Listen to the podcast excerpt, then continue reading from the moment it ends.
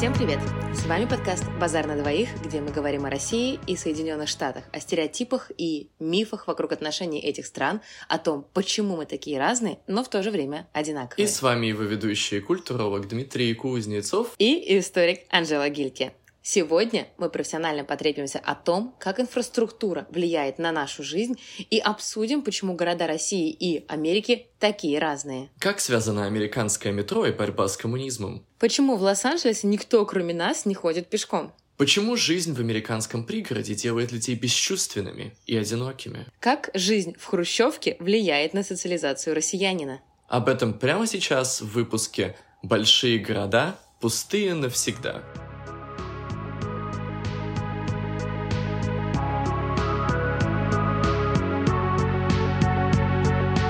Сказали, сегодня мы будем говорить о том, как инфраструктура влияет на нашу с вами жизнь. И логично начать с того, что же такое инфраструктура. Я думаю, обычно мы представляем, что инфраструктура — это то, чем люди пользуются в городе, то, что нас окружает, то есть это дороги, какой-то транспорт, который мы используем, чтобы добираться на работу, с работы, в кино и так далее. Но это далеко не все, что представляет из себя инфраструктура. Да, потому что на деле все, чем мы пользуемся с вами в повседневной жизни в городе или в деревне, это и есть инфраструктура. И, как мы с вами поймем сегодня, по сути, инфраструктура определяет жизнь каждого из нас, жизнь любого человека. И, Дима, у меня к тебе предложение. Давай представим этого человека, ну, такого среднестатистического американца и русского, поскольку все-таки разговор, конечно, у нас пойдет с тобой именно про русские и американские города. Начнем с России? Uh, да, давай. Uh, если я представляю какого-то среднестатистического жителя России, я, в принципе, наверное, думаю больше о том, что это женщина. Да, мне кажется, женщин у нас статистически больше, чем мужчин. Примерно среднего такого возраста, плюс-минус тридцать пять лет, с детьми. И это, скорее всего, работающая мать, которая при этом справляется не только кормить детей, но и помогать своим родителям и, скорее всего, и родителям мужа, если муж в ее жизни так или иначе присутствует. Да, притом, когда мы говорим, что эта женщина помогает, она помогает не только материально, да, а скорее как-то физически, да, то есть там приехать, что-то сделать, помочь, приготовить что-то по необходимости. И еще мне кажется, то, что такая среднестатистическая русская женщина, да, вот это русский человек, живет в том же городе, где и родился. И, скорее всего, как мне кажется, не очень далеко от родителей. Как тебе кажется, помимо детей и мужа, кто есть еще в ее жизни? Ну, я, как заядлая собачница, я бы хотела верить в то, что у среднестатистического россиянина есть домашние животные. Да, я согласен. Какая-нибудь одна кошка или собака. И есть какие-нибудь подруги чаще всего все-таки. Да, да, конечно, с которыми можно выйти условно в свет, да, так скажем. Можно куда-то сходить, каким-то досугом заняться, там, в кино, в зоопарк, там, или куда-то погулять с детьми. Но, скорее, мне кажется, это такой более редкий вид досуга. Чаще, наверное, какие-нибудь домашние, там, посиделки по праздникам в гостях друг у друга. Ну да, кажется, говорится, культурно посидеть. А если, ну, как-то думать, например, в сторону образования, я думаю, что чаще всего, ну, все-таки у нас очень много людей получает бакалавра. Мне кажется, что, ну, угу. скорее всего, есть вот высшее. Но я не соглашусь немножко. Мне кажется, что все-таки больше людей у нас со средним образованием, особенно если мы смотрим вот этот возрастной сегмент, там, тридцать пять - сорок лет, и все-таки высшее образование, как бакалавр, стало популярно и общедоступно, да, в таком угу. виде позднее, чем для среднестатистического вот этого возраста. Окей, в целом про какие-то материальные условия. Что ты думаешь, есть машина, нет машины, где живет? Мне кажется, что машина, если и есть, то есть в семье. Да, то есть, возможно, там одна на семью, то есть, скорее, даже у мужа, потому что как-то мне кажется, что мужчины в России водят больше. Живет в квартире, скорее всего, в двухе. Может быть, есть дача. Я еще думаю, что, наверное, как и, ну, довольно большой процент населения, скорее всего, вот наша такая абстрактная женщина, она не очень религиозная, но, скорее угу. всего, если ее спросить, она скажет, что она православная, и, скорее всего, она крестила детей. Да, потому что вот, например, у меня нерелигиозная семья, но они меня крестили. Так что согласна с тобой, да. Вот. И Это наше такое представление, как бы мы представили себе женщину. Интересно, сходится ли оно с реальностью? Как думаешь? А, я думаю, что сходится примерно процентов на восемьдесят пять. Я думаю, что, может быть, какие-то детали мы упустили. Да, скорее всего. Ну и, знаете, мы так говорим, как будто мы это в первый раз сейчас обсуждаем с Димой. На самом деле мы обсуждали вот это среднестатистического русского и американского человека очень долго, и мы провели целое исследование. Это просто такая сценарная заходка, задумка для слушателей. Да, да, да, да. Потому что на деле мы реально представляли вот этого среднего такого россиянина, а потом проводили ресерч и просто смотрели по разным там социологическим данным, кто же это такой среднестатистический россиянин. И я предлагаю да, вам послушать об этом, да, то есть вот насколько, да, были мы близки, насколько вот там, возможно, вы были близки, если предполагали о том, вот кто такой россиянин. А, во-первых, мы были правы, что это женщина, но немножко ошиблись с возрастом. А, среднестатистический... Чуть постарше. Да, сорок лет. Около сорока. А, смешной анекдот, что самое популярное женское имя в России — Елена, поэтому, скорее всего, эту женщину тоже зовут Елена. А... И по... почему это смешной анекдот? Потому что моя мама Елена. И моя и мама тоже Елена. Мама тоже Елена. Да, и они тоже входят, в принципе, вот в этот промежуток лет, там, плюс-минус, там, сорок с чем-то, там, ну, пятьдесят в случае да, наших мам, конечно, да. уже.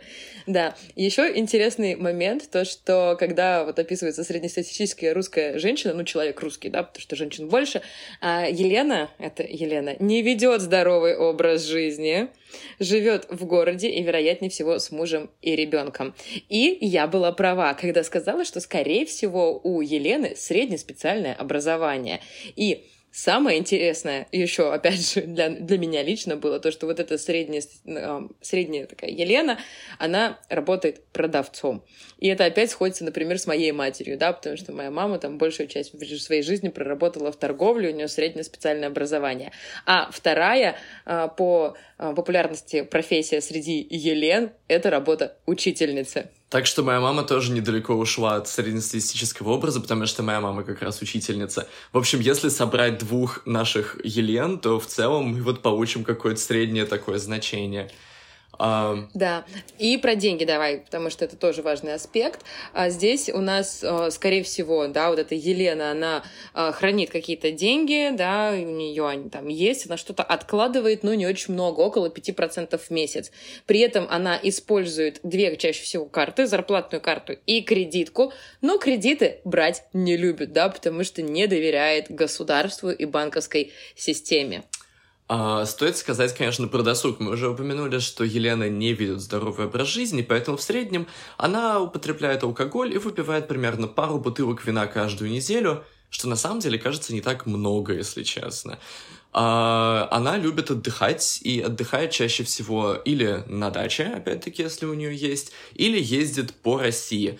В плане каких-то предпочитаемых форм досуга чаще всего это отдых на природе, походы, рыбалка, охота, между прочим, тоже. Или если что в было городе... для нас большой неожиданностью. Надеюсь, не с детьми.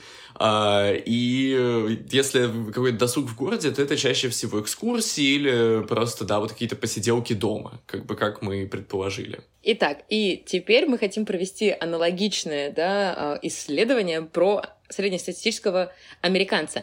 Итак, что мы себе представили, когда думали о среднестатистическом американце? Как и в случае России, мы подумали о том, что это женщина, но немного постарше, примерно около сорока лет.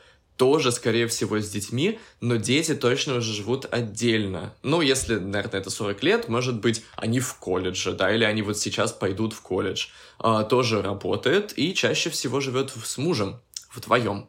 И здесь мы подумали о том, что явно будет супер большая разница в месте проживания с э, тем местом, где изначально эта женщина родилась, да, потому что для штатов это вообще очень характерно, что ты живешь, скорее всего, в другом штате, совершенно не там, где ты родился, и место твоего проживания сначала, да, будет обусловлено учебой, потом, ну, если мы говорим про сорок плюс, то, конечно, это место проживания будет определяться уже местом работы. Да, что очень сильно отличает эту женщину от нашей Елены, которая все-таки предпочитает оставаться в своем родном городе и жить рядом с родителями.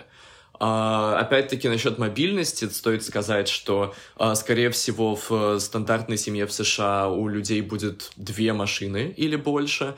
Да, скорее всего, тоже будут домашние животные.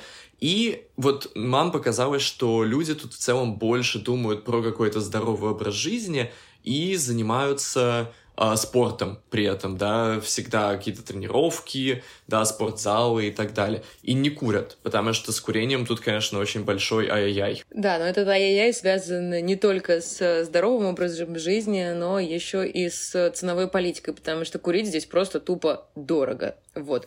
И а, здесь а, про дорого, если я уже сказала, то, конечно, супердорого, скорее всего, то, где они живут и как они живут, потому что, скорее всего, такая семья, да, вот средняя, будет жить в пригороде, и а, будут а, они этот дом, наверное, брать в кредит на очень долгий срок, то есть они будут жить в кредите. Это тоже такое для нас, наверное, большое отличие, потому что, ну, хоть ипотека сейчас в России достаточно уже популярна и распространена, но не так сильно, как в Соединенных Штатах. Вот если мы подумали про российскую женщину, да, что ее досуг будет как-то организован вокруг общения с детьми, вокруг чего, как ты думаешь, будет больше организован досуг американской женщины? Честно? Мне это сложно вообще представить, потому что те американские женщины, кого я знаю и о ком мы с тобой когда-либо там беседовали, они живут в пригороде по принципу работа-дом. И вот по выходным могут там с семьей сходить в ресторан или с подругами встретиться. Но с подругами встретиться только по поводу, конечно. Просто так, как мы там из разряда пойти вместе погулять, не, это не про американцев, как мне кажется. Я согласен. И возвращаясь немного к теме образования, да, если мы, ну, скажем так, по моим очень э, богонадежным предположениям, я думаю, что у всех людей в России вот прямо есть высшее образование, и я продолжу также думать и про Америку. Я думаю, что у этой американской женщины, скорее всего, есть какое-то высшее образование. Ну и теперь давайте посмотрим, что же представляет из себя реальная среднестатистическая, да, какая-то женщина, в нашем случае, в Соединенных Штатах. Во-первых, это тоже женщина. И интересный момент. Во всех статистических каких-то отчетах говорится, что среднестатистический американец — это белая женщина. Почему для нас это так важно? Потому что мы вообще не подумали о цвете. То есть мы так привыкли жить в России и не обращать внимания на цвет кожи людей, что здесь мы даже не озадачились, да, представить себе, точнее, как проговорить. Но, честно, я думала про белую женщину, конечно. Да, в целом, когда себе представляешь какой-то, э, знаешь, среднестатистический, идиллический американский быт, это чаще всего белая семья в очень э, белом пригороде с очень белыми заборами. Э, как и в случае с нашей... И зелеными лужайками, да. Mm-hmm. Э, как и в случае нашей Елены, мы немного промахнулись с возрастом, да, потому что мы сказали сорок, на самом деле среднестатистической американке примерно тридцать четыре - тридцать пять лет. И если... самое популярное имя в России — это Елена, то в США самым популярным именем будет Джессика. Дим, скажи, знаешь ли ты какую-нибудь Джессику здесь, в Лос-Анджелесе? Я знаю одну Джессику, и в целом, когда мы проресерчили такой собирательный портрет этой Джессики, я бы сказал, что она с ним совпадает, ну, процентов, наверное, на семьдесят - тридцать процентов, да, вот то, что она, например, не белая и не очень... религиозная, да, так забегая вперед. Угу. То есть получается, что среднестатистическая американская Джессика замужем, и у нее, скорее всего, один ребенок. Здесь ты оказался прав по поводу образования. Она будет, скорее всего, с высшим образованием. И по самой распространенной профессии, тут уже, конечно, не продавец и не учительница, а сфера здравоохранения. И мы с тобой были оба правы насчет машин, потому что Джессика, скорее всего, сама водит машину, и, скорее всего, у ее мужа тоже есть машина, и с ну, мужем они все-таки будут снимать дом, а не выплачивать за него ипотеку. Здесь мы немножко промахнулись. Интересный аспект, что почти во всех статистических данных о среднестатистическом американце, которые мы нашли, всегда указывалась какая-то политическая аффилиация, да. Как, например, в случае Джессики, Джессика тоже голосует за демократов чаще всего, при этом она все-таки религиозный человек и ходит в церковь, как минимум по праздникам, что на самом деле показывает, что США, ну, не совсем светская страна в этом отношении, очень много действительно религиозных людей. Угу. И в следующих моментах мы тоже были правы, то, что Джессика будет жить, скорее всего, не в родном городе, у нее, скорее всего, в семидесяти процентах случаев будет домашнее животное, одно или несколько. И здесь у нее есть еще одно сходство, не только помимо домашних животных, а с русской Еленой. Еще Джессика, ровно так же, как и русская Елена, любит немножечко подбухнуть. А, и выпивает в среднем бокал в день. Мы сначала подумали, что это сильно меньше, а потом посчитали, ну, примерно то на то и выходит, примерно те же самые полторы-две бутылки в неделю. Что на самом деле, опять-таки, такой небольшой оптимистический прогноз на будущее, что как минимум среднестатистические россияне и среднестатистические американцы могут быть как минимум собутыльниками. Но если только захотят вместе провести свой досуг, а досуг все-таки отличается у среднестатистического американца и русского человека, потому что вот у американцев самый популярный досуг — это просмотр телевизора. Несмотря на то, что, как бы казалось бы, такое широкое распространение интернета мы наблюдаем уже последние десять лет, все равно телевизор продолжает превалировать. Да, потом среди популярного досуга можно выделить спорт и встречи с друзьями. Кстати, интересную статистику Дима нашел, то, что спорт, да, время, которое уделяет человек на, человек на спорт, в течение жизни особо сильно не меняется. Да? То есть, в принципе, что в пятьдесят, что в тридцать лет вы будете заниматься, скорее всего, спортом, если вы белая Джессика тридцать-сорок лет.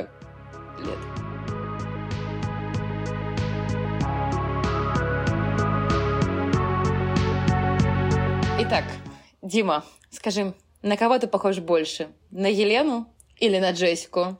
А, я думаю, в этом плане а, это очень показательно, что я какое-то время живу в США, потому что а, в целом, наверное, а, я бы больше совпал с Джессикой, мне кажется, во всем, кроме досуга. А, ну еще в том, что я не вожу. Вот, в том, что я не вожу машину. И не ходишь в церковь. И не... Может быть, я не так и, и совпадаю с Джессикой, на самом деле. И у тебя нет друзей. И не работаю в здравоохранении. То есть, как бы я пролетаю, на самом деле, мимо всех каких-то хороших аспектов американской жизни. А, вот, да, досу... только вот с Еленой солидаризируюсь по поводу досуга. Но, кстати, не знаю, наверное... Ну, в среднем, наверное, я пью примерно столько же. Я вряд ли пью меньше. А... Я думаю, нам, конечно, очень сложно совпасть либо с Еленой, либо с Джессикой по целому ряду показателей, начиная там от возраста, там, образования и сферы деятельности. Ну вот хотя со среднестатистической Еленой, если говорить про учителей, да, вот эту занятость в школе, в принципе, я могу совпасть, да. Но все-таки мы с вами сегодня будем говорить больше про какую-то нашу социальную группу и э, про молодежь. Анжела, ты уверена, да, что мы еще молодежь? Несмотря на то, что нам не так давно исполнилось двадцать девять, мы еще все молодежь. Да, Дима, оказывается, это так. И, кстати, это очень странный факт. Мы его выяснили тоже в процессе подготовки к этому эпизоду, что, оказывается, в Соединенных Штатах молодежь до тридцати. Пяти, да, вроде до тридцати? Бы. А, до тридцати, не, до тридцати, а вот в России А-а-а. до тридцати пяти продлили. Да, то есть раньше, когда я еще преподавала обществознание, это было достаточно давно, вот в учебниках было написано, что молодежь это до двадцати восьми лет. И то есть, в принципе, мои знания на этом как бы и ограничились, и я вот в прошлом году страдала, что все, я больше не молодежь. А вот пока готовились к выпуску, узнали, что, оказывается, по новым российским данным, мы молодежь до тридцати пяти лет. Вот видишь, как помолодела Россия при Собянине. Только ли при Собянине. Вот. Ну и, соответственно, что же обычный человек вот в примерно там плюс-минус нашей возрастной категории, там тридцать плюс-минус пять лет, делает в течение месяца? Возьмем месяц за такую основную точку. А, ну, во-первых, человек примерно нашей возрастной категории работает, и работает довольно немало. И для этого использует транспорт, чтобы ездить на работу и с работы. Ну, мы не можем не сказать о том, что, естественно, человек покупает продукты, занимается с детьми, если они есть, общается с родственниками, ну и, конечно, как-то производит, как-то проводит свой досуг, там, время с друзьями или куда-то ходит один, не один. Не знаю, поговорим об этом. Угу. Помимо этого, мне кажется, есть еще отдельная категория таких мелких вещей, которым, да, приходится как-то в быту заниматься. Такие какие-то повседневные обязательства, типа заплатить счета, погулять с собакой, убрать квартиру. И для всего этого, на самом деле, тоже выделяется специальное время и специальные ресурсы. И, конечно, чтобы все это осуществить, нам с вами и нашим абстрактным Елене и Джессике необходимо пользоваться инфраструктурой.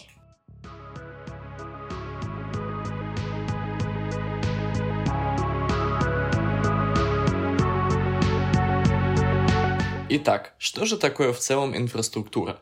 А, дословно инфраструктура переводится с латыни как подстроение или подструктура. Да, и в целом понимается как определенный комплекс структур и объектов, которые составляют и обеспечивают основу функционирования системы. В данном случае, который мы разбираем, система — это общество. То есть это реально все, что организует нашу с вами жизнь. Как мы едем на работу и на чем мы едем в отпуск. Куда мы ходим в магазин и за лекарствами. Где учились и где учатся дети.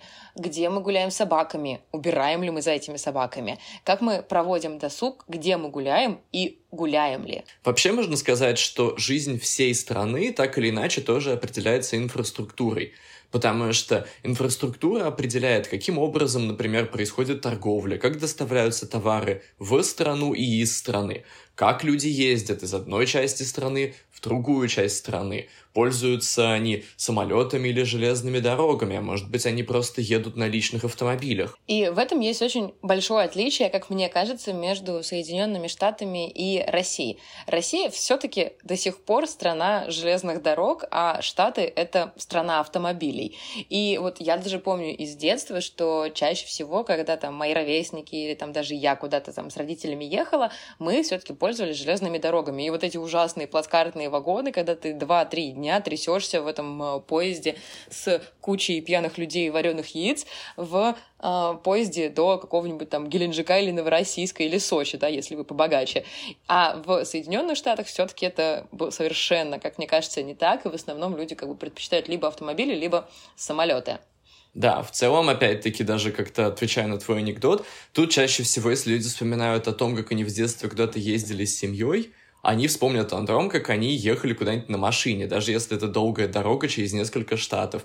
И в этом отношении даже, ну вот если мы подумаем о каких-то таких символических культовых магистралях, да, в России и в США, угу. в США это будет э, супер знаменитая трасса шестьдесят шесть, про которую снято немало фильмов и написано немало книг, по которой теоретически ты можешь проехать насквозь всю страну от э, Нью-Йорка до вот Лос-Анджелеса, аж упираясь в Тихий океан. А в России это все-таки Транссибирская магистраль. И вот про Транссибирскую магистраль, не знаю, у меня какая-то куча очень непонятных историй. Я никогда не ездила по Транссибирской магистрали и, честно, надеюсь, что никогда не поеду. Потому что трястись, опять же, в поезде в этот раз уже не двое суток, а девять, или, если не повезет, больше. Потому что, например, мне дедушка рассказывал, как он ехал по работе во Владивосток, и они ехали двенадцать суток, и они просто двенадцать суток беспросветно бухали с коллегами, которые занимаются, вот, а, занимались подводными лодками, да. И... не только мой дедушка вспоминает так вот Транссибирскую магистраль, но, что удивительно, очень многие европейцы. И вот даже когда мы с Димой ездили вот по каучсерфингу, жили у итальянца в Риме, помнишь, он нам тоже рассказывал, как он очень сильно хочет прокатиться по Транссибирской магистрали, что для нас, конечно, казалось чем-то вопиюще странным и абсолютно, ну, небывалым. Слушай, более того, я могу тебе сказать, что на том факультете, где я сейчас э, учусь, долгое время существовала программа, э, да, наша, как бы такая глава отдела русского языка Татьяна, да, она возила своих студентов в путешествие по Транссибу. Только они все-таки Вау. ехали не... Они не бухали двенадцать суток подряд, даже если им очень хотелось. Им все-таки приходилось оставаться в каких-то небольших городах. И это как бы, да, была такая история про вот открывание России. Про то, что вот мы едем на поезде, и они, да, заезжали вот в разные небольшие города, поселения. И на самом деле, я думаю, таким образом посмотрели намного больше вообще в нашей стране, чем, например, я. Здесь, кстати, вот какой-то парадокс для меня, да, то, что вот эти вот американцы, которые учатся на твоем же факультете, ездили по этой Транссибирской магистрали, потому что, интересно, знают ли они, что железные дороги в России вообще появились благодаря американцам? Я этого даже не знаю. Итак, мини-экскурс в российскую историю девятнадцатого века. Первые железные дороги в России появились при Николае I в тысяча восемьсот тридцатые годы. Ну, естественно, они сначала были там между Санкт-Петербургом и Царским селом, потом между Санкт-Петербургом и Москвой, а потом уже в дальнейшем, во второй половине, да, девятнадцатого века, железные дороги стали прокладывать дальше, и как раз началась постройка вот этой как раз знаменитой Транссибирской магистрали. И вот ты наверняка знаешь анекдот такой, да, то, что... Ну, это не то, что даже анекдот, это некоторые даже реально считают одной из причин провала Гитлера, да, во Второй мировой войне, Великой Отечественной, то, что они просто не могли поставить свои э, товарные поезда на наши рельсы. Почему? Почему? Потому что их, э, их товарные поезда были рассчитаны на размер другой, да, шоссейной дороги вот этой. И в России железные дороги на пятнадцать сантиметров, колея, да, железной дороги отличается от европейской. И связано это как раз с тем, что в то время, в девятнадцатом веке, конечно, лидером по изготовлению и прокладыванию железных дорог была Великобритания. С Великобританией у нас отношения были, конечно, так себе. И поэтому мы обратились к американцам, которые на тот момент были вторыми, да, вот по изготовлению железных дорог, а у американцев колея другая. Поэтому колея американских железных дорог точно такая же, как в России, а во всей Европе другая. А, ну, видимо, потому что американцы, как обычно, не смогли ничего нормально посчитать со своими э, дюймами вместо сантиметров.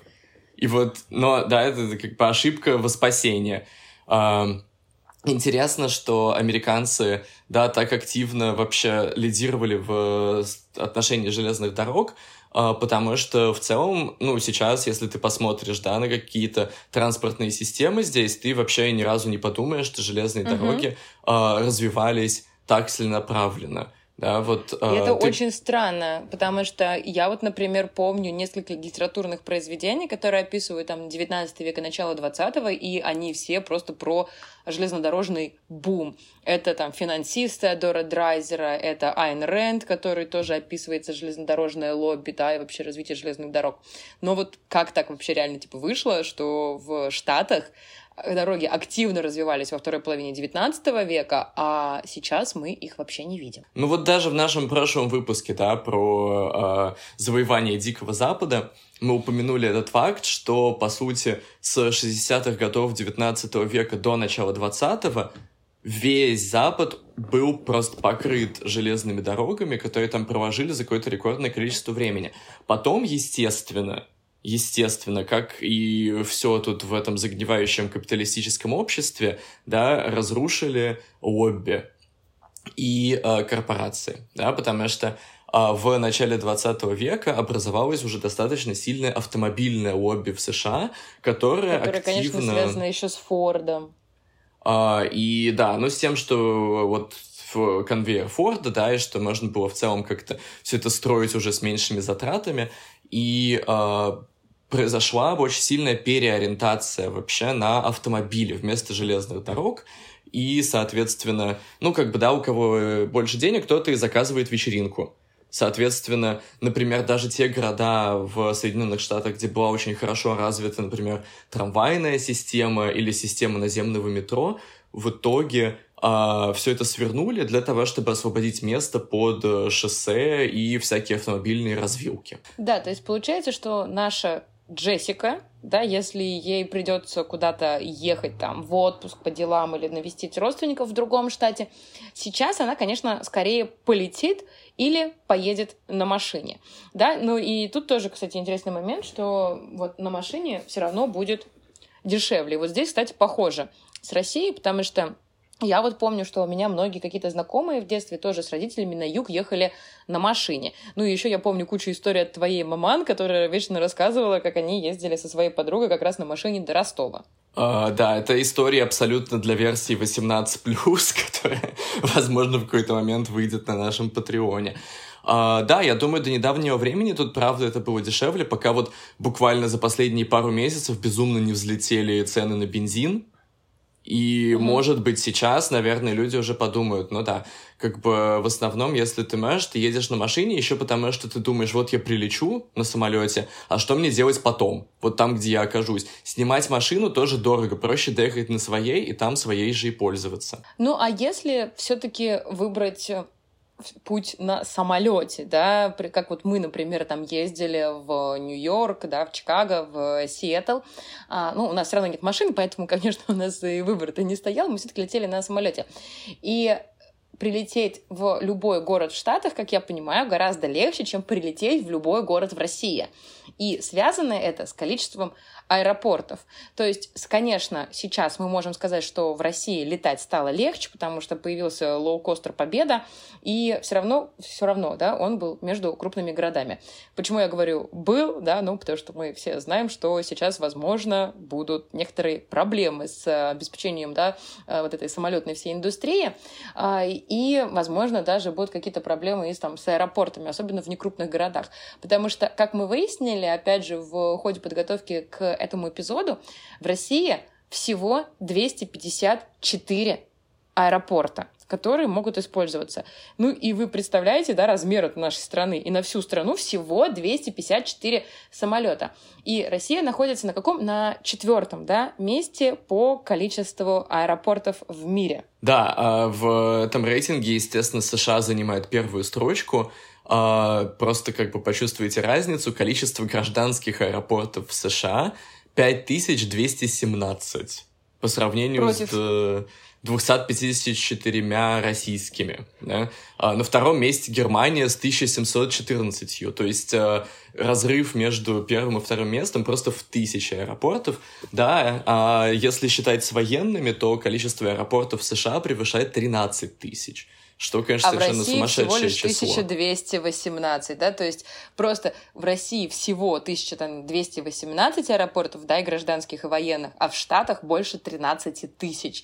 Это какие-то для меня, честно, невероятные цифры. Я была супер удивлена и поражена, когда мы эту статистику отрыли. На самом деле, даже вокруг себя мы видим пример того, что, да, вот тут есть Лос-Анджелесский аэропорт, при этом есть аэропорты маленькие в Санта-Монике, в Бёрбенке, и буквально выйдя из города уже просто в округ Лос-Анджелес, там тоже будут какие-то маленькие аэропорты, хотя казалось бы, что можно, в принципе, пользоваться одним. Ну, зачем, если можно их построить, да, сделать еще кучу частных каких-то аэропортов, да. И раз уж мы начали говорить про транспорт, то давай обсудим, как с этим обстоят дела именно в городах, да, то есть мы посмотрели, как они могут быть связаны между собой, эти города, но летаем куда-то и ездим куда-то в другие города мы все-таки реже, чем пользуемся каким-то городским транспортом. Как обстоят дела в Штатах и в России с транспортом? Ну вот чисто опираясь на свой какой-то опыт жизни здесь, да, и небольшой опыт путешествий по стране, я бы сказал, что в Штатах все очень сильно зависит от города. В то время, как мне кажется, в России все более-менее примерно одинаково, да, единственная разница, что в каких-то крупных городах будет метро, в каких-то более небольших городах его не будет. А система общественного транспорта в целом тут развито очень плохо, да, э, за исключением нескольких городов. И если мы опять-таки вернемся к нашей Джессике, если Джессика едет на работу, скорее всего, особенно из пригорода, она поедет на своей машине. И ни на какое метро, и ни на какой автобус она не сядет, потому что она думает, что это не только небезопасно, но еще и грязно и неэффективно. И здесь я, на самом деле, с тобой и с Джессикой соглашусь, потому что хоть я и не живу постоянно, да, там на территории Соединенных Штатов, как ты там на протяжении последних лет, но я здесь провела достаточно времени для того, чтобы сравнить, как это в России и как в Соединенных Штатах. И да, когда мы с тобой ездим на автобусах, когда мы с тобой ездим на метро, то иногда возникают ситуации, что это реально супер небезопасно. Как помнишь, недавно, буквально там неделю назад, я ехала в метро, и притом на самой такой, казалось бы, безопасной линии, да, которая всегда кажется более приличной, чем все остальные, но, тем не менее, в другом конце вагона один мужик так сильно орал, что всех задолбал, и к нему подошел другой мужчина и просто долбанул его шокером. Что на самом деле вообще является просто отражением намного более глобальной темы про насилие в американском обществе, которую, возможно, мы потом еще раскроем. А в этом плане, к счастью, вот у человека был шокер, потому что, и опять-таки я говорю, к счастью, просто, ну, на контрасте, да, вот жизни в прекрасных Соединенных Штатах, чтобы понимали наши слушатели. Недавно мы прочитали новость о том, что по Лос-Анджелесскому метро, да, которым мы довольно часто все-таки пользуемся, например, ходил человек с ружьем, и полиции пришлось оцепить целиком целую станцию, выводить людей, потому что, да, просто вот ходил какой-то неадекватный человеку, у которого был, ну, очень легкий доступ к оружию. Но это такая локальная, конечно, ситуация, которая известна нам, потому что мы находимся здесь, да, и это те станции метро, которыми мы пользуемся. Но вот совсем недавно была ситуация в метро в Нью-Йорке, да, с взрывом, с терактом. И это, конечно, прогремело не только на уровне, да, местных новостей в Соединенных Штатах, но и на весь мир. То есть в целом реально ситуация с транспортом в Штатах, даже в тех городах, где оно очень хорошо развита, да, транспортная система, там, метро, как в Нью-Йорке. Потому что метро в Нью-Йорке реально очень крутое. Мы с тобой могли добраться из любой части города в нужную нам точку, да, то есть без каких-либо особо проблем. Ну, вот только единственный раз там у меня возникли проблемы, когда я уже там была одна и хотела доехать до кладбища, где похоронен Довлатов, но это прям супер далеко, это вроде бы Нью-Йорк, но уже не Нью-Йорк, а соседний как бы типа город, который считается условно все равно районом Нью-Йорка, Квинс, и туда попробуй доберись. Вот. А в Лос-Анджелесе все-таки э, сильно хуже ситуация, да, то есть вот, ну, насколько я понимаю, хорошее метро в Штатах, в Нью-Йорке, в Чикаго, в Бостоне там и в Вашингтоне. В остальных городах, ну, типа так себе. Вот. И в Лос-Анджелесе на такой гигантский город, да, такой, просто метро очень маленькое, на мой взгляд, и на нем реально невозможно доехать туда, куда тебе нужно. Вот как так получилось? Почему? Вот ведь реально супер большой, супер большой город. Почему такое плохое метро? Как всегда, во всем виноваты клятые капиталисты, потому что, опять-таки, да, вернемся немножко в начало двадцатого века. А я думала, века. Ты скажешь коммунисты, потому что в этой истории, смотря с какой стороны посмотреть. Это правда. Опять-таки, вернемся, да, в начало двадцатого века, когда в Лос-Анджелесе очень активно развивался именно рельсовый транспорт, в основном трамваи и наземное метро. Был городом, да, осуществлен проект такого урбанистического развития, э, создание реально как бы такой системы метро, которая даже по современным меркам на самом деле очень впечатляет. С миллионом каких-то развилок, соединяющих станций, кольцевых линий и так далее. Но, как обычно, вмешался кто? Вмешалось автомобильное лобби. А почему вмешалось автомобильное лобби? Потому что у них был железобетонный аргумент, что общественный транспорт, как, в общем, и все общественное, это коммунизм и э, разрушает как бы индивидуалистические принципы американского общества и принципы частной собственности. Что такое вот это общественное? Это вот у них в Союзе, пусть там люди живут в общественных квартирах и ездят на общественных автобусах, да, а в США все-таки в стране свободы и демократии у каждого должна быть своя частная машина, на которой он сможет добраться в любую необходимую ему точку. И в этом отношении интересно, что Лос-Анджелес вообще был таким экспериментальным городом американской мечты, которая изначально как раз и задумывалась вокруг автомобиля и жизни в пригороде. Что ты можешь работать, да, в центре города в своем офисе, потом сесть в свою машину и за пятнадцать минут по широченному шоссе доехать до берега океана в свой маленький какой-то небольшой дом с лужайкой и забором, и вот так счастливо проживать всю свою жизнь. И вот это правда, вот из этого примерно появилась американская мечта в том значении, в каком мы ее сейчас знаем. Да, но только эта американская мечта несколько трансформировалась, по крайней мере, в Лос-Анджелесе, в гигантские пробки и смог, который стоит над городом от количества выхлопных газов, выпускаемых этими автомобилями.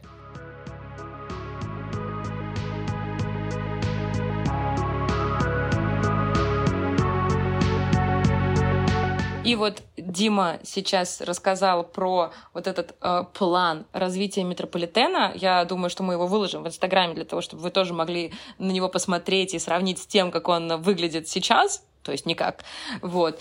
И я помню, что у меня была похожая история в детстве с этими схемами метрополитена, потому что я училась в обычной школе в спальном районе в Петербурге. И, как такое часто бывает, нам решили в один момент заказать общие дневники на всю школу, чтобы у всех она вот была одинаковая унифицированная система, да.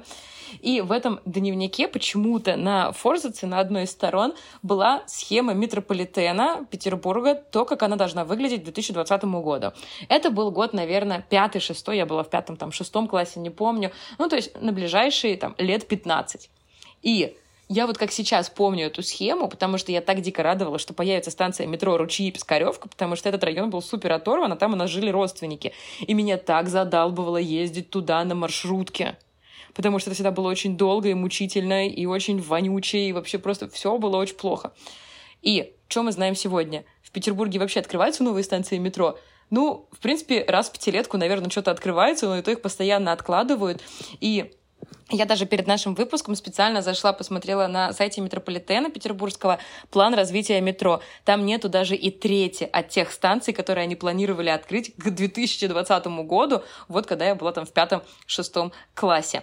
Ну, здесь, конечно, не лобби автомобильное вмешалось, а коррупция, да, и, и вообще очень плохая организация именно в рамках Санкт-Петербурга. Слушай, но однако все равно, вот я вмешаюсь в какой-то такой позиции, э, да, ностальгии по при, при, приятно функционирующему общественному транспорту, хочется сказать, что э, все равно, да, вот если мы представим нашу среднестатистическую российскую Елену, так или иначе, Елена поедет на работу на общественном транспорте, да, и ее не, бу- не будут волновать вопросы, например, э, безопасности, как они бы волновали Джессику, находясь в США. Да, здесь я с тобой абсолютно согласна, потому что, ну, на протяжении всей своей жизни в Петербурге я пользовалась исключительно общественным транспортом, и за исключением там пары случаев, когда кто-то хватал меня за ляжки в час пик, ничего больше не происходило.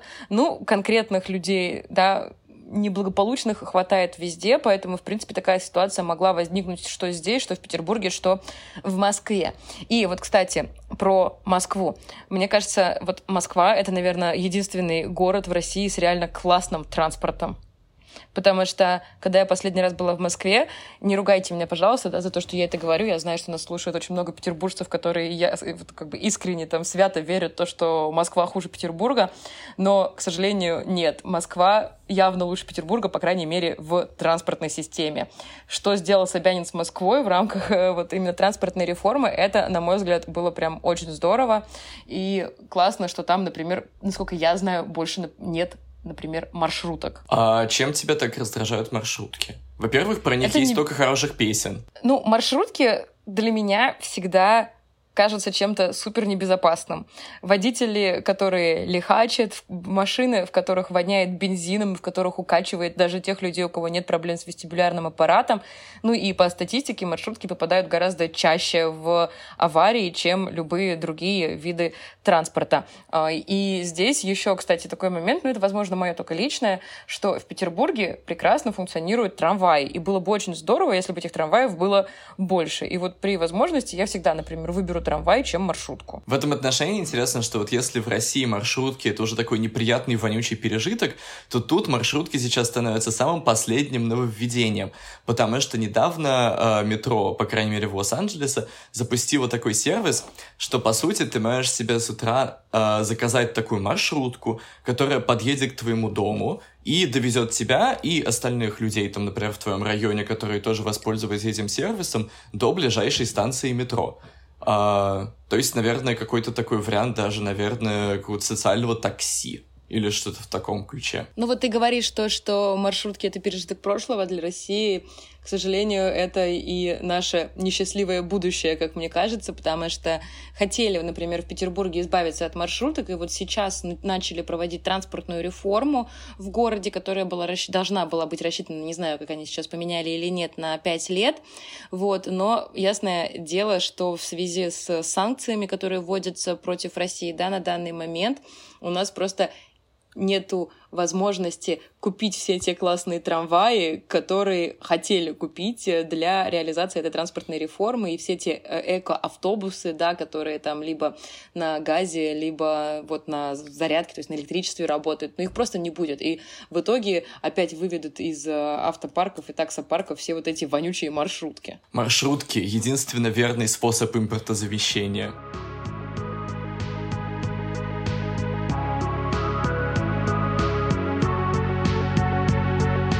Анжела, ну вот ты здесь уже два месяца, и вообще это твой не первый раз в Лос-Анджелесе. Как бы ты здесь охарактеризовала свой досуг, и насколько он похож или отличается от твоего обычного досуга в России? Здесь мой досуг очень сильно ограничен, потому что у меня нет машины. мы уже выяснили, да, то, что, в принципе, без машины в Лос-Анджелесе жить очень тяжело. Вот. Но даже несмотря на это, в принципе, я как-то умудряюсь, вот мы с тобой вместе, да, как-то умудряемся организовать так свой досуг, чтобы он у нас, по крайней мере, был. Да, то есть мы там можем съездить в музей, куда-то там еще сходить. Ну, конечно, сходить в основном это сходить по району. В этом плане я, конечно, в дичайшем восторге, то, что наш досуг похож на досуг шестидесятипятилетних пенсионеров на даче, которые ходят среди дачных домов по вечерам и гуляют и смотрят соседям в окна. Вот, такой у нас здесь, конечно, досуг. Но благо, что сейчас, да, вот мы находимся в том районе города, который более-менее связан транспортной системой с основными какими-то интересными, по крайней мере, для нас местами. И вот на нашем любимом двести семнадцатом автобусе мы, по крайней мере, можем доехать там до некоторых музеев и интересных там классных мест, где там можно сходить поесть, погулять и вообще классно провести время. И в Петербурге, конечно, такой проблемы не возникало никогда, да, то, что я куда-то хочу, но не могу туда доехать, потому что у меня нет машины. Потому что если это далеко, я могу вызвать там, например, такси туда доехать, да, или можно там доехать там на электричке, да как угодно. Здесь это просто тупо невозможно. Да, если бы мы были, наверное, миллионерами, мы могли все время ездить на Uber, но платить каждый раз за дорогу туда-обратно по сто баксов, ну, как-то не очень сильно хочется. Но, кстати, для меня есть здесь однозначный плюс. Это возможность заниматься спортом на улице и регулярно кататься на велосипеде. Я очень люблю кататься на велосипеде, но вот в Петербурге, честно, не рискну, потому что нет велодорожек, ну и погода не очень хорошо, да, к этому тоже располагает большую часть времени года. А здесь все-таки для велосипедистов созданы хорошие условия, и если рядом есть какая-нибудь велодорожка, то, в принципе, можно там целый день спокойно кататься на велосипеде без боязни, что тебя собьет кто-то. К слову, про хорошо развитые велодорожки хотелось тоже поделиться такой недавней истории, потому что в целом, по крайней мере, в том районе, где я живу, это довольно недавнее нововведение, и в связи с этим в, во всяких фейсбучных группах нашего района поднялась просто целая буря экскрементов, потому что все обеспокоенные автомобилисты, когда у нас э, сделали, да, выделенные велодорожки, невероятно развонялись про то, что у их любимых автомобилей отбирают дорожное пространство, и что и так все на стояли в пробках. На целую одну линию меньше, да, при том, из что трех. Это совершенно... Да, из трех, при том, что это совершенно незагруженная дорога, на которой, в принципе, пробок не бывает. И сейчас, как мы видим, спустя там полгода, да, как они провели эту велодорожку здесь и отобрали у автомобилистов одну э, линию, никаких пробок здесь не образовалось. Просто это такой хороший пример того, что инфраструктура, да, и вообще и средства передвижения, например, они в какой-то момент еще начинают ассоциироваться все-таки с определенными ценностями, как мы уже говорили. И что для этих людей отказ от машины и вообще какое-то посягательство на их право везде ездить на машине, оно на самом деле связано с посягательством на, в принципе, их образ жизни. И, возможно, даже в каком-то смысле на их, как бы, мировосприятие, видение мира, не знаю. То есть, как бы, это явно больше разговор, чем просто о транспорте. Ну вот, а какие, да, какая физическая активность, какой ты занималась, когда ты была в Петербурге? В Петербурге из физической активности у меня была вот горячая йога, на которую я часто ходила с подругой, и после нее мы там пили кофе и завтракали. И вообще, в принципе, в Петербурге, как мне кажется, физическая активность возможна только где-то, да, то есть когда ты куда-то на какие-то занятия ходишь, потому что заниматься спортом на улице или ходить на хайки, как мы это делаем здесь тоже достаточно регулярно, ну, в силу, опять же, природно-климатических особенностей невозможно. Но вот ходить на разные классные занятия, в принципе, да, очень можно. В этом отношении довольно тоже показательно, что ты сразу сказала, что ты ходила с подругой на йогу. Да, например, э, мой бойфренд тоже ходит на йогу, но он практически всегда, не практически всегда, всегда делает это абсолютно один. И э, в целом ему даже никогда не пришло бы в голову пойти на йогу с кем-то, потому что, да, для него это время такого уединения, не знаю, погружения в собственные мысли, концентрации на себе. Интересно, что у вас разный опыт этого занятия. Я не могу сказать, что я с ним не согласна, потому что я часто тоже хожу одна на какие-либо физические активности, просто потому что мне нравится. И я не могу всегда там заставить кого-то из своих друзей пойти составить мне компанию. Но если есть возможность пойти с кем-то вместе, то да, это будет очень здорово и очень приятно. И мне кажется, что здесь есть э, очень большая разница вообще в целом вот между Россией и Америкой вот в этом культурном восприятии частного и общего. Да, это совершенно правда. И в этом отношении даже вот всякие умные люди, люди типа Ханны Арендт, да, которая тоже долгое время жила в США после того, как переехала сюда из Германии, э, пок, э, приводит нас к примерно похожим выводам. Ханна Арендт писала очень интересную жизнь, э, вещь про то, что жизнь в американской субурбии, да, построена на культе частного, что у тебя частный дом, частная машина, и что ты ведешь, да, такой как бы закрытый, приватный образ жизни и воспринимаешь по умолчанию окружающих людей как, ну, незваных гостей, скажем так, да, которые могут помешать твоему распорядку и укладу быта. А в этом отношении а, такая жизнь в пригороде на самом деле в какой-то момент, как, да, в чем был аргумент, начинает отдалять человека в целом от какого-то включения активного в окружающий мир. Человек более-менее интересуется тем, что происходит, да, буквально в его огороде и в его районе, меньше интересуется тем, что происходит в городе, очень слабо интересуется тем, что происходит в стране, а о том, что происходит в мире, он или не знает ничего, или предпочитает это игнорировать. И мне кажется, что это очень классно э, видно по американской э, системе э, выборов, потому что здесь вот как раз я застала э, голосование, приходят вот эти гигантские бюллетени, где ты голосуешь буквально за всех в своем районе, городе и уже потом когда-нибудь в стране. И здесь прямо это, мне кажется, так круто, что ты можешь выбрать просто там прокурора на уровне своего района, человека, который будет руководить системой образования в твоем районе. И люди реально включены в этот процесс, потому что это вот то, что их окружает, да, и они реально вот как бы будто бы зациклены немножко на своей вот этой маленькой жизни в очень большой стране и в очень большом мире. Опять-таки, да, все, о чем мы говорим, возвращает нас к теме того, что, конечно, инфраструктура и транспорт и способы проведения досуга — это про ценности в первую очередь, да, не просто про какие-то вещи, а и какие-то... Mm-hmm. материальные блага. Да, Дима, скажи, а как ты думаешь, может ли, точнее, могло ли на нас с тобой, например, повлиять то, что мы выросли в многоквартирных домах? А, я думаю, однозначно. Потому что, да, вот это... Я выросла в хрущевке, и у нас там было сколько, шесть квартир на лестнице, я знала всех соседей, я знала соседей не только по лестничной площадке, но и по всему подъезду, во дворе все друг друга знали прекрасно, и дети там все тусили вместе на одной площадке, тоже во дворе, и периодически из окон вылезала там моя бабушка и орала: «Анжела, иди обедать». И вот как-то так вот мы и существовали вот в этих... микрорайонах э, хрущевок. Я, в принципе, вообще вырос в коммунальной квартире, то есть на меня можно сразу поставить крест. А, собственно, вот я говорю, это реально, это вот, вот поэтому я так, знаешь, восприимчив ко всяким вот этим социалистическим идеям, потому что у меня есть опыт детства в коммуналке.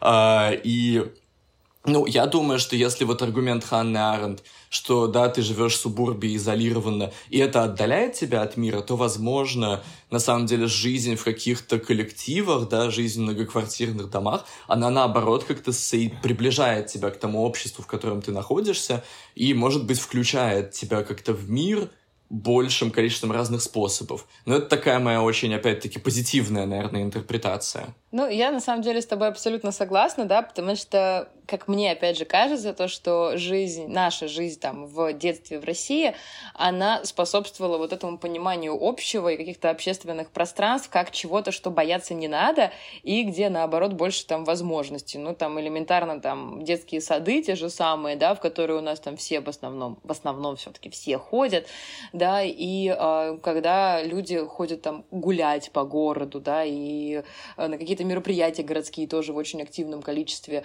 э, приходят. И вот здесь как раз я хотела бы ну, перейти вот к тому, что какой же вот у нас с тобой вот этот общий досуг, да, потому что мы сказали, да, то, что очень многие американцы предпочитают здесь там по отдельности как-то проводить время, и вот с друзьями они видятся крайне редко вообще в целом, да. Мы же с тобой, ну, не считая того, что мы живем в одном доме, конечно, но даже с местными друзьями со своими, да, ты здесь видишься все равно чаще, чем ты среднестатистический американец. Вот что же такое общий досуг здесь? Ну, мне кажется, основная часть нашего общего дружеского досуга — это покатушки на двести семнадцатом автобусе. Реально, как бы отдельное спасибо двести семнадцатому автобусу. Если кто-то еще мог на русском послушать наш подкаст здесь, мне кажется, им было бы приятно. А, что, конечно, тоже сопряжено, ну, с определенными приключениями. Например, вот когда мы ехали вчера в... не куда-нибудь, а в баню, да, вместе с нами ехал совершенно заходящийся кашлем дед, который расплевывал свои бактерии просто по всему полу. И вот, да, автобусы могут быть иногда запряжены вот с такими происшествиями. Да, и, кстати, мне очень вчера понравилась как раз реакция людей, которые начали надевать там вторую-третью маску, тут же открывать окна и кричать «бактерии, бактерии, бактерии». Ну, это, конечно, связано с ковидом, о котором мы с тобой будем еще говорить в э, другом нашем выпуске, но вообще, да, покатушки на автобусе — это реально отдельный вид досуга только из-за того, что у нас, опять же, нет машины, и мы должны подстраиваться под нынешнюю инфраструктуру. И на этом автобусе мы часто ездим куда? Ну, в баню, да, у нас вообще есть такая целая э, серия э, дел, что-то русское, когда мы делаем, да, там ходим в баню, э, ходим в русские рестораны, поесть селедки под шубой, которую я так и не поела, потому что не сезон, только по праздникам, и э, еще мы пытаемся иногда доехать до каких-нибудь хайков, да, то есть до каких-то э, природных объектов, но вот с этим уже сложнее, это уже не получается сделать, не получается доехать на автобусе, к сожалению. Да. А, к сожалению, проблема в том, что а, большинство, да, этих хайков и трейлов находится в холмах-горах, а в холмах-горах, помимо этого, еще находятся наиболее богатые районы Лос-Анджелеса. Соответственно, а, в наиболее богатые районы общественный транспорт ходит очень плохо. И, например, вообще во всем, а, мне кажется, культурно известном а, Беверли-Хиллс девяносто двести десять вообще люди выходили на целые пикеты и тоже подписывали всякие открытые письма, чтобы ни в коем случае в Беверли-Хиллс не было проведено метро, потому что на метро смогут приехать всякие абрыганы, а так... Типа нас. Да. Типа, а мы туда, если что, и так дойдем пешком. Да, а так... Ох, им не повезло, да. Все эти богатые места, да, естественно, людям, которые там живут, хочется вот ограничить и сделать хотя бы номинально только для своих. То есть, опять же, к вопросу о частном и общем, да, то есть они вот таким образом пытаются там закрыть эти э, свои районы для пришельцев каких-то. И с Малибу. Вот в Малибу вообще, по-моему, общественный транспорт не ходит из Лос-Анджелеса. Если у тебя нет машины, то туда просто не доедешь. А с другой стороны, там и живут только те люди, у которых по пять машин в гараже. Поэтому им, наверное, в принципе, это достаточно легко сделать. Вот. И я бы сказала, что еще одним нашим, наверное, основным видом общего досуга, помимо постоянной болтовни друг с другом и просмотра там каких-то фильмов и сериалов дома, это просто тупо ходить по городу. Что, опять-таки, очень сильно отличает нас от среднестатистических э, джессик, проживающих в Соединенных Штатах, потому что в целом, я бы сказал, американцы понимают, что такое гулять. Но, да, для них обычно какой- прогулка как досуг — это какая-то прогулка на природе или прогулка по пляжу, да, но не просто как бы ходьба по улице, потому что в целом все равно существует это понятие, что когда ты перемещаешься в городе, ты перемещаешься из точки А в точку Б с какой-то целью, и если у тебя есть какая-то цель, ты для этого выберешь наиболее эффективный способ перемещения, то есть машину. Ты не пойдешь куда-то пешком просто потому, что это занимает много времени, и ты, ну, как бы идешь сорок минут под жарким солнцем в одну сторону по прямой улице, и все. То есть, как бы это даже не всегда очень интересно. Да, но тем не менее мы это делаем, да, несмотря на то, что реально вот Лос-Анджелес можно пройти вдоль и поперек. Ладно, его нельзя пройти вдоль и поперек, потому что это просто слишком далеко. Но если вдруг поставить себе такую цель и, например, там, захотеть так покончить жизнь самоубийством просто под палящим солнцем в рамках вот этого похода поперек Лос-Анджелеса, то вы просто будете идти прямо. абсолютно прямо. А местами это еще и будет невозможно сделать, потому что рядом не будет тротуара и будет только дорога, и все. Тоже такое отличие абсолютно от жизни в Петербурге, потому что в Петербурге, ну, везде все-таки есть тротуары, и тебе так классно там гулять, ходишь, смотришь, и это абсолютно стандартный формат досуга, мне кажется, для всех поколений.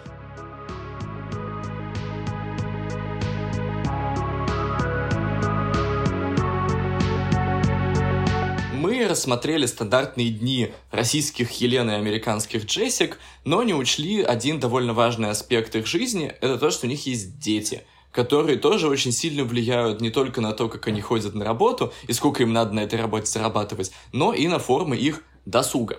Ну, логично, почему мы не ушли этот аспект, потому что у нас нет детей. И у наших близких, знакомых и друзей их тоже либо нет, либо очень у малого количества, да, эти дети, или они там совсем маленькие, да.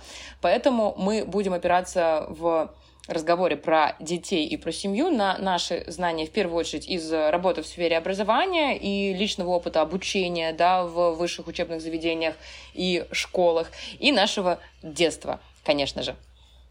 Когда вот я думаю о наших абстрактных работающих мамах, да, про Елену и про Джессику, я думаю о том, что им нужно на кого-то оставлять детей, да, раз они идут на работу. И нужно, чтобы этими детьми кто-то занимался. В России, мне кажется, традиционно такую функцию выполняют бабушки и дедушки. В США, опять-таки, так как многие люди живут очень далеко от своих родителей и вообще от семьи, сложно, да, отвезти э, ребенка на выходные в д- другой штат. Да? Соответственно, им нужно прибегать к помощи всяких социальных структур, опять-таки инфраструктур, существующих для ухода за детьми. А... Либо платить бэбиситерам. А, вопрос. Но опять же, эти бэбиситеры, эти няни, они не смогут там полностью восполнить ребенку всю необходимую там для него социализацию и развитие, поэтому...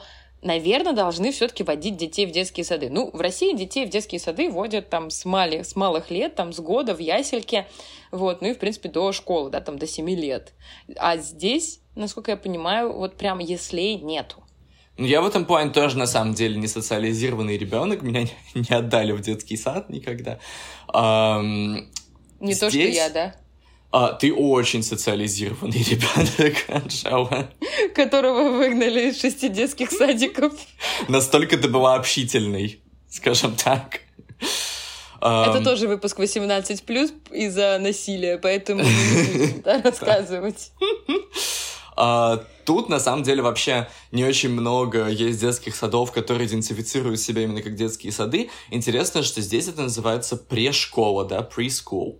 То есть уже как бы настроено... Как у нас подготовительные классы, подготовительные вот эти курсы перед первым классом, но это чаще всего один год в России. Да, а здесь это, по сути, с примерно двух лет до, ну вот шести-семи, пока ребенок идет в школу, что на самом деле тоже немножко показывает нам такую американскую черту достигательства, что же когда ты в два года отдаешь своего ребенка, этот ребенок не просто как бы там занимается фигней, а он вообще-то готовится к школе уже. Чтобы потом сразу в этой школе ходить на все возможные кружки и зарабатывать себе баллы для поступления в университет.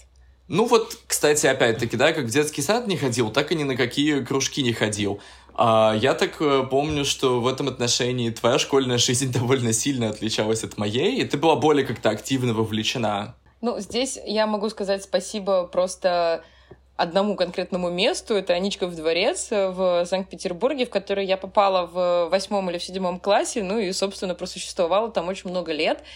И школу-то я прогуливала постоянно, но прогуливала я ее где? В Аничковом дворце и в Эрмитаже, да? И ходила я, конечно, на очень занудные кружки, поэтому в целом не могу сказать, что моя жизнь была как-то похоже в целом на жизнь там моих одноклассников, например, потому что мои одноклассники предпочитали бухать там за гаражами и обсуждать мальчиков. Я же ходила в Аничков дворец, я там тоже, конечно, выпивала иногда. Я помню, один раз мы с подругой выпили коньяк учительницы, который мы нашли в столе в ее рабочем. Вот я хотела сказать, что вообще одно другому не мешает. Одно другому не мешает, да, то есть, ну, мы просто предпочитали это делать чуть более культурно в детских покоях Николая Первого, в котором был наш историко-краеведческий кружок, то есть, да, и, ну, Да, я ходила на кружки, но это не были вот эти, знаешь, такие стандартные, на которые, наверное, всех девочек отдают, ну, большинство девочек отдают, такие там танцы, пение, гимнастика. Я ходила в всякие такие очень занудные места, типа историко-краеведческого кружка, школы ораторского мастерства, туристический кружок. Ну вот я, к сожалению, не ходил вообще ни на что, возможно, как раз потому, что в средней школе всякие танцы и пения входили просто в нашу обязательную программу, что, естественно, привило мне абсолютно сердцем прочувствованную ненависть ко всем этим занятиям, и после этого вот э, только обсуждать э, мальчиков за гаражами и бухать мне и оставалось. А тут, я бы сказал... Дети, наверное, ходят на всякие доп. Занятия, но, возможно, не всегда потому, что они этого хотят, а потому, что это очень хорошо зачитывается при поступлении в колледж. И в школах в этом плане в большинстве очень здорово организован какой-то постурочный досуг, да, что обычно всегда есть какие-то... Обычно творческие все-таки секции, типа рисование, театр, тоже танцы. Часто есть какая-нибудь тоже игра на музыкальных инструментах, и вот дети там счастливо занимаются всяким творчеством. Мне кажется, такая разница, опять же, обусловлена инфраструктурой, потому что на моем примере, других пока что нету, я могу, могла да, из школы после уроков на академке в Санкт-Петербурге спокойно доехать до Невского проспекта, потому что школа находится в пяти минутах ходьбы от метро, села на метро, полчаса я в центре города спокойно себе дошла до Аничкова дворца. И вообще, в принципе... не было никаких проблем с передвижением, когда я была ребенком. Когда я работала в школе уже, то есть в более позднее да, там время, в двухтысячном, получается, с две тысячи четырнадцатого года, начиная да, там, по две тысячи двадцатый, вот, то я регулярно, поскольку я работала в школах в центре города, то я регулярно вот видела вот этих детей, которые приезжают так же, как я когда-то, из спальников в центр города на учебу, притом начиная с каких-то очень малых классов. То есть спокойно с класса пятого большинство детей ездили одни, просто потому что наша инфраструктура позволяет это сделать.